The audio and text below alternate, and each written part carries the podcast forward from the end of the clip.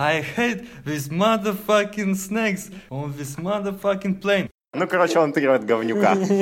Говнюка. Видимо, надо было тогда Макса остановить в тот момент. Ой-ой-ой. Егора нет, а мат есть.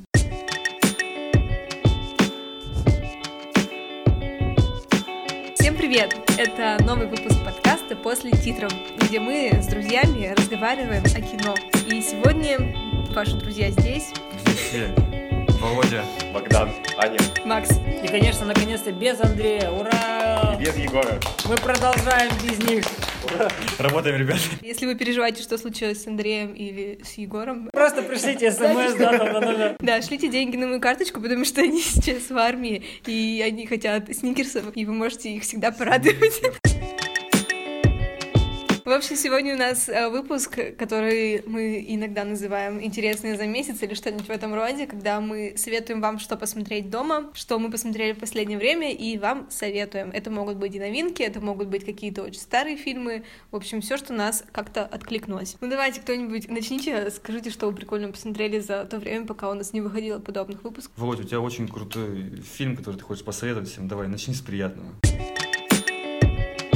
Ну, у меня на самом деле несколько. Пожалуйста, ну начни с приятного. Э, Ну, во-первых, я хочу посоветовать фильм «Охота» для тех, кто его не смотрел. Это европейский фильм, снятый еще в 2012 году, но почему-то я вот до этого его не смотрел. И он у нас как-то не очень популярный, хотя фильм на самом деле очень крутой. И главное, что в нем снимается...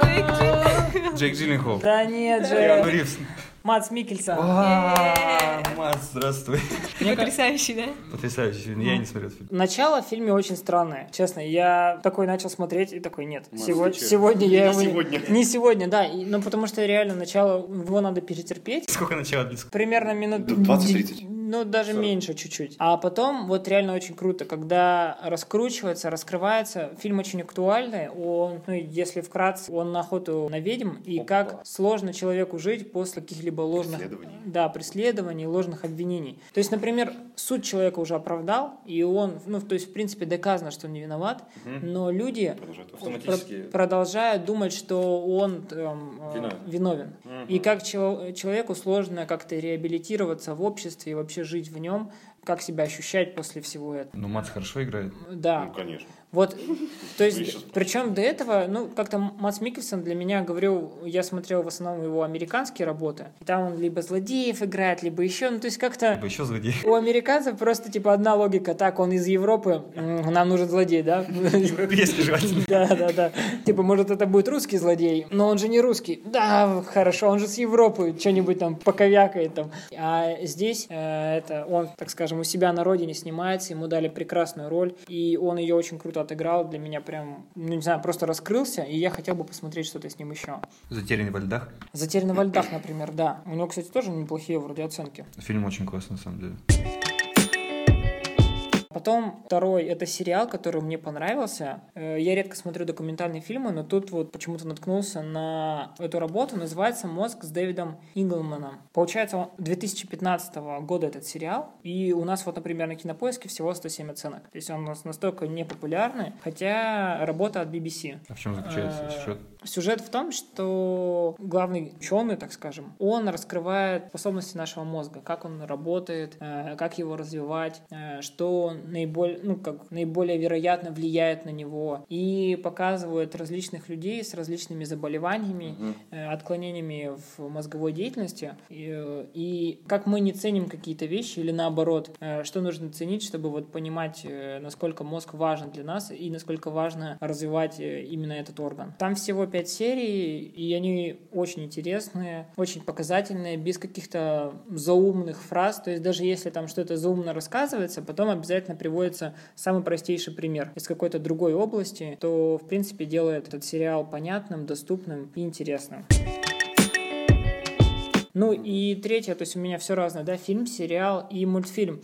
Э, Мы все знаем, что скоро выходит новый Король Лев, да. Уже сейчас появились первые положительные отзывы с э, премьеры в Америке. Снимает его Фавра, да. Э, У меня к Фавру всегда были какие-то положительные эмоции. У него все фильмы, которые он сам снимал, ну, все интересные. То есть это и Железный человек, и, в принципе, хотя и простой повар на колесах, но он сделан, знаете, у него все фильмы как-то с душой, с какой-то... Есть у него какая-то отличительная черта от других фильмов. И даже его последняя работа «Книга джунглей», хотя многие ее обвиняли в том, что он во многом ушел от оригинала, э, очень-очень здорово сделанный, и мне, например, понравилось. Я думаю, что он все лучше возьмет из э, «Книги джунглей», из этой работы, именно в плане графики, прорисовки животных, и не станет здесь так сильно рисковать и не будет уходить далеко от оригинального сценария, и покажет э, примерно все то, что было в оригинальном мультфильме, э, за что мы его, в принципе, все любим. Поэтому, если вы вдруг захотите пойти, э, конечно же, рекомендую вам посмотреть хотя бы первую часть и освежить в памяти, что же было в этом легендарном, уже, так скажем, культовом мультфильме. Который взял Оскар. Который взял Оскар, да. А там же есть такая новость, то, что вот хронометраж фильма, там 120 минут, там сколько-то, и 20 минут будут новых то есть не связанных с э, мультиком. То есть 20 прям оригинальных сцен будет, 20 минут. Они, они просто будут чуть медленнее говорить. Симба. И так на протяжении всего фильма. Но я вчера посмотрел «Король лев», вот реально вчера такой думаю, блин, Почему бы не посмотреть? Мультик, да, мультик, да. Мультик. И словил такую Ой. ностальгию и понял, что там столько простых философских, но таких правильных вещей рассказывает. И насколько он вообще может быть важен для, для ребенка. Хотя там, ну, я прочитал, кстати, негативные отзывы даже есть на... Даже и так. Да, да. Извращенцы какие-то. Представьте себе. Э, и пишут о том, что там раскрываются негативные стороны. Вот что Акуна Матата, по сути, это же, ну, как бы отказ от всех забот, разгильдяйства и так далее. И что здесь пропагандируется пропагандируется это. Ну, там, конечно, все искажается. Слушайте, пропагандисты знаменитые да, да. Что шрама показывают как, типа, показатель. Ну, он, он как-то все перековеркал вот в этом отзыве, что шрам, типа, показывается как персонаж, который добился всего, но каким образом он добился. И вот, типа, для ребенка это может как-то... Не знаю, чего, чего он добился, по сути, шрам? Ну, что он же пришел к власти. К власти да, ну, ну вот, не, по идее, это, конечно, все это понятно, что, ну, не знаю, что это не так. Мультфильм, говорю, очень крутой, и он как раз наоборот показывает, что как бы ты не хотел уходить от своих проблем, э, все равно Хакуна Матата. Все равно все придет к тому, что ты должен осознать, кто ты есть в этом мире и что ты должен сделать. И там, где заходит там чье-то солнце, начинается там да, что-то да, солнце да. другого или как там. Да, там, где восходит. Восходит, да. Симба. Не, Муфаса молодец на самом деле. Вот э, все, все крылатые цитаты от него, там, вот, когда он сына там позвал, там, Симба. Это все я, я зачаровался в тебе. И обезьянка еще, вот э, они. Рафики. Да, да.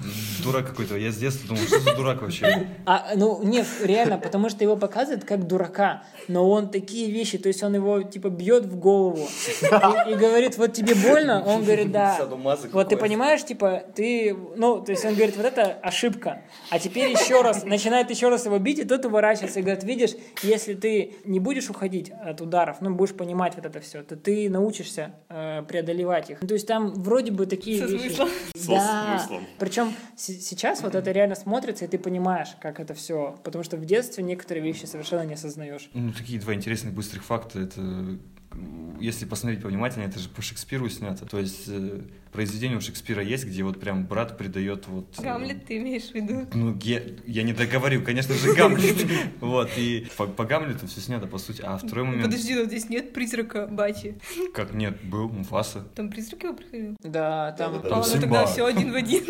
Вот, а, и еще такой скандал был, когда... Помните момент, когда Симба взрослый встретился с призраком своего папы Муфаса, он лег на землю, и вот ветер, который подул, он дошел до обезьяны. Да, да, да. Короче, когда он падал на землю, там образовывалось такое вот это слово из пыли секс. И родители увидели это и подали жалобу, типа, какого хрена в детском мультике, вот надпись там прям стоп кадров такой написан секс. А эти, кто снимал, ну, кто рисовал этот фильм, там написано, типа, не секс, а SFX. Это организация, которая занималась визуальной частью, частью. И поэтому в новой версии, которую переделали в году в 10 в 11 когда Симба падает на землю, вот этот, лепестки вот этих просто летят к обезьяне, они, по-моему, там ничего не, просто летят, скажем да, так, да, ничего да. не образуют. А вот мультики, которые смотрел на кассете, там было написано прям либо секс, либо CFX. Выбирай, выбор за тобой всегда. Да, ну, вот. Богдан, расскажи тогда, что ты посмотрел интересного за отчетный период? А я по рекомендации Володи Гузика тоже посмотрел «Короля льва», только это было до, до диплома, когда я писал диплом. Это было до того, как я пошел в школу.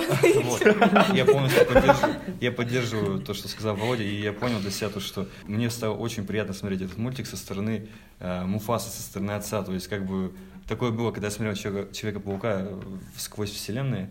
Да. Вот. Там я тоже смотрел этот мультик под, под взглядом отца, скажем так, это бати вот этого Майлза Моралеса. И мне интересно было посмотреть, еще раз скажу, посмотреть этот фильм под, э, с этим, Под другим углом. под другим углом. Блин, Муфаса, конечно, там такие вещи говорит, золотые прям. Вот.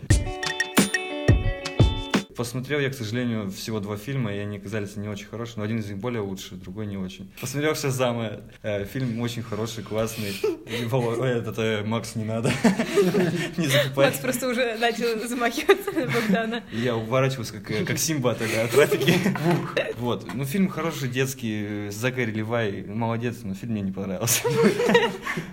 Абсолютно согласен с этим. Он мне понравился гораздо больше, чем Аквамен, скажем так. В Аквамене было все синее, потому что там столько графики было и воды в этом Воды? И много пафоса, ты хотел сказать. Очень много пафоса, блин, это... Ну, а в Шазаме там все детское, интересно. Ну, фильм неплохой, но повторно его смотреть нет. А второй фильм, который я посмотрел, это фильм 2005 года с Сэмюэл, э, мать его, motherfucker Джексоном. Это... Можно, да, материться здесь? Можно, можно. Motherfucker. Джексон. Это Егора нет, что-то как-то даже скучно, никто не матерится. Вот, и посмотрел фильм «Змеиный полет». Э, Может, кто-то смотрел его, нет? Но суть в том, то, что чувак увидел, молодой парень увидел преступление своими глазами, и Сэм Джексон ведет, везет его на своем самолете, сопровождает, не на своем самолете, а на самолете гражданском, сопровождает его из аэропорта LA в, из Гавай в LA, чтобы там представить перед судом, всякое такое. И, короче, чтобы им помешать, главный злодей травит змей, которые были на борту, каким-то феромоном, который возбуждает этих змей, и они там... И не насилует мальчика. И они, короче, начинают там такую бесовщину там творить. Фильм очень стрёмный на самом деле. Ты, ты кошмар какой-то вообще. Я просто... Они не думали ящики со змеями запирать? А, они, наверное, в клетках змеи были. Шляпа такая, честное Это слово как? вообще. Решетки в мультиках в тюрьме. Хотел посмотреть этот фильм, чтобы услышать одну фразу от Сэма Джексона. Это Да и хер с ним с плащом. Да и нет. У него, я плохо знаю английский, поэтому там такая фраза типа I hate this motherfucking snakes on this motherfucking plane. Вот эту, ради этой фразы я на русском слышал. Вы понимаете, да? Фильм идет час сорок, и он эту фразу только ближе к концу, поэтому сейчас смотреть. Ну, фильм такая шляпа, честное слово. Спасибо. Ну, ладно, я, наверное, буду рассказывать, Не наоборот, будешь. про схожие фильмы. То есть Вова рассказывал про разноплановые, то есть мультик и фильм и сериал. Я, наоборот, расскажу про крайне похожие фильмы. То есть я недавно ударился в фильмографию Роберта Де Ниро. Надеюсь, ты не как Андрей не думаешь, что он все еще молодой. У него Де Ниро вечно молодой просто. Он думает, что он все еще примерно в том возрасте, как в такси. в. Андрей живет в радужном мире, сейчас он в армии.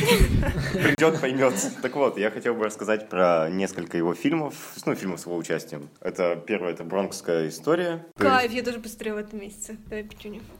Ну, так вот, мне кажется, фильмы у Роберта Де Ниро все достаточно похожи, ну, так как он участвует в них криминальных драмах. Но в данном случае в «Бронкской, в «Бронкской истории» он играет не главного персонажа, но фильм просто прекрасен. Я считаю, что отыгрыш, вот эти вот проблемы отцов и детей, то есть Роберт Де Ниро там является отцом, потом, э, блин, а как остальных-то зовут? А черт с ним, короче, все отыгрывают здорово, все молодцы.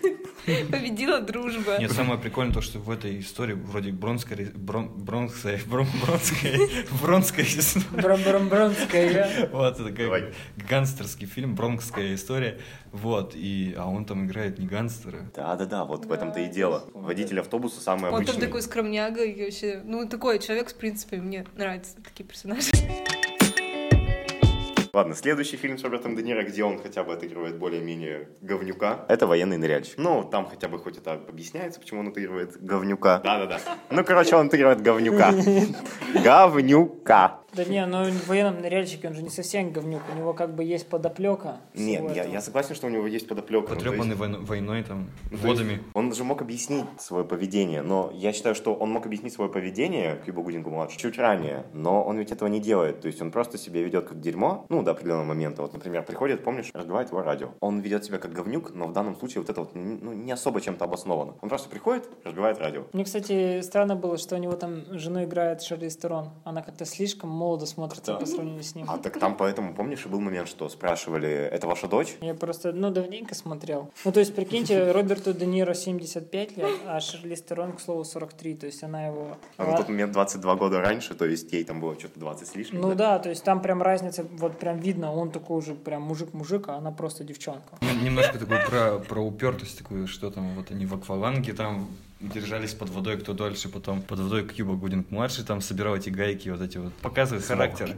Там что-то холодно уже стало, Да, ночь, да, да. ночь настала, а он там все собирает, собирает. Но в итоге-то выбрался, собрал, молодец.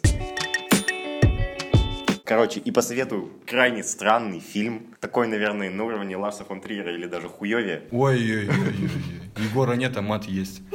Так вот, но крайне сомнительная такая хрень. Но мне она понравилась, ну, в принципе, как Ларс фон Триер, Ларс фон гений. Это была, ну, драма, мелодрама э, «Горькая луна», у которой оценки 7,7. Ну, то есть, не очень она как-то распиарена. Я думаю, услышанная людьми не особо была. Единственный известный персонаж, ну, человек, который там снимается, это Хью Грант. И фильм имеет крайне странный сюжет. То есть, рассказывает про то, что две пары оказались на круизном лайнере. И получается, что один из мужчин в одной паре заин- ну, начинает интересоваться девушкой из другой пары. Мгм. Свингеры. Типа того. Но он просто как бы начинает ей интересоваться, а она и, соответственно, ее молодой человек, то есть противоположная пара, они начинают творить какую-то необъяснимую херню. То есть, получается, вот тот парень, который начи- начинает интересоваться вот этой парой, в этой паре один из, ну, то есть, получается, мужчина, он является инвалидом, и его прям крайне забавляет рассказывать про то, что у него было со своей вот этой девушкой. В мелких подробностях. То есть он рассказывает абсолютно все. Прям вот вообще все. И он должен, говорит, как, как он говорит, он должен рассказать эту историю до конца, и тогда ты сможешь э, совокупиться с моей девушкой. Э, Можно ближе к сути. Он говорит, короче, сейчас я тебе расскажу историю нашей жизни, наших отношений, и тогда ты можешь там с ней вообще что хочешь делать. И этот парень говорит, да ты что, дебил? И в итоге каждый раз к нему приходит и начинает слушать новую историю. То есть настолько он хочет с той девушкой связаться, да? Или ему интересная история Ему стала? интересная история. Там, блядь, история это вообще пиздец. Всем, кому нравится фон Триер, там вот, например, Антихрист или... Нимфоманка. Нимфоманка. Так вот, можете посмотреть этот фильм «Горькая луна». Такой себе фильм. Я поставил ему десятку Охренеть, из скольки? из десяти. Ну, такой себе сразу понятно, очевидно. Богдан придется посмотреть. А понимаете, там, блядь, придраться-то не к чему. Это просто, блядь, Ларс фон Триер. А он там не был ни сценарист, ни продюсер, нет? К несчастью, нет. Ну там, знаешь, типа рассказываются про такие вот тонкости. Вот он говорит, мы с ней были так близки, что показываются моменты их совокупления или такого дерьма, как она там обливает себя молоком и это все слизывает. Это шедевр. Ладно, мы добавили в Ань, списке. что-нибудь приятное есть у вас? Хотела просто продолжить про Кьюбу Гудинга младшего. Видимо, надо было тогда Макса остановить в тот момент. Но я хотела порекомендовать сериал. Просто, понимаете, были экзамены и дипломы, и я ничего не смотрела, я смотрела сериал. И попался сериал интересный. Американская история не ужасов, а приключений. Ой, преступлений. Американская история преступлений. И в первом сезоне как раз снимается Кьюба Гудинг младший. И Джон Траволта, да? и замечательный Джон Траволта. Мне кажется, возраст его как вино делает только лучше. А он там лысый? Нет, короче, Ну он представьте. Траволту адвокатом, который вот реально знает свое дело. Сериал построен на том, первый сезон. Каждый сезон посвящен какому-то знаменитому американскому преступлению. И оно раскрывается. Ну, или делается попытка. И первый сезон посвящен делу О. Джей Симпсона, у которого в один день убили бывшую жену и ее нового парня. И все подозрения, бывшую естественно, на него. Типа, как будто бы он из ревности это совершил. И дело в том, что он темнокожий, и из-за этого на этом вся завязка, потому что линия его защиты строится на том, что ему хотят приписать это преступление только потому, что он темнокожий. И как раз вот в 90-е вот эта вот волна протестов против произвола полицейских над темнокожими людьми была очень актуальна, и там еще, кстати, играет Сара Полс Кто это? из американской истории ужасов, актриса из э, На, стекла. в В «Мутная стекле она которая, играла да, Такую медсестру. неприятную тетку с клевером, на татушку у него клевера, да, была? Да-да-да. Ну, Мне очень нравится эта актриса, и я прям наслаждалась ее игрой. И она там, знаете, вот это лицо провала, когда у нее ничего не получается, и она вот это смотрит. Вот. И вообще, очень крутой первый сезон, потому что ты сам не понимаешь, реально он совершил это преступление или нет. В какие-то моменты ты ему веришь, потом тебе приносят доказательства, что это был он. Ты им тоже веришь или не веришь. И, короче, вот так весь сезон тебя мотает. И сначала ты на стороне защиты, потом ты на стороне обвинителей. И, ну, как бы реально непонятно, при том, что со всех сторон давит и народ, и давит другой народ, который говорит, что, типа, убийца жены — это вообще не ок, почему вы его оправдываете, это ненормально, типа, убийца должен сидеть в тюрьме. И, короче, очень круто, прям интригу держит до последней серии. Я даже откладывала подготовку к ГОСам, чтобы посмотреть этот сериал. Умно, умно, умно. Вот. А второй сезон, он рассказывает про убийство Джанни Версачи, он снят вообще совсем по-другому, и мне он намного меньше понравился. Дело в том, что там не рассказывается про раскрытие этого преступления, там рассказывается про предысторию этого преступления, про убийцу и почему он стал убийцей, кого он еще убивал. И, ну, то есть там очень много прям из серий, которые, мне кажется, просто можно выкинуть, потому что они просто какие-то детали мелкие его жизни рассказывают. Ну, не очень интересно. А вот первый сезон прям всем очень рекомендую. И вроде бы сериал еще не закончился, может быть, что-то еще снимут. И я, например, жду. Типа, я бы, например, первому сезону поставила бы девятку там, наверное. Ого. А второму, ну, шесть-семь. А Траволту там спрашивал, ты знаешь, Траволта вообще там прекрасно просто играет. 40-футовый чизбургер. Траволта там просто, Там знаете, пытался всем объяснить, искал всегда компромиссы. Вот такой вот дядя, который все решает. Вот знаете, если бы у нас в жизни Решал. был такой человек, да, ему можно доверить вообще все просто. Он так круто. Ну, да. Траволта, Но Андрею он- там тоже понравился Джон Траволта. Я могу взять расписку. Возьми. Пожалуйста, да. Где? Хорошо, я возьму официальный комментарий от представителя Андрея. Джон Траволта в этом сериале э, играет сдельщика, и он со всеми у- у- делает сделки. Джон Траволта реально молодец. Это все, что я хотела сказать. Подписывайтесь, ставьте лайк. Пишите нам, может быть, вы хотите, чтобы мы обсудили какой-нибудь фильм, потому что нам нравится смотреть какой-нибудь фильм всем вместе, а потом обсуждать его. Или актеров.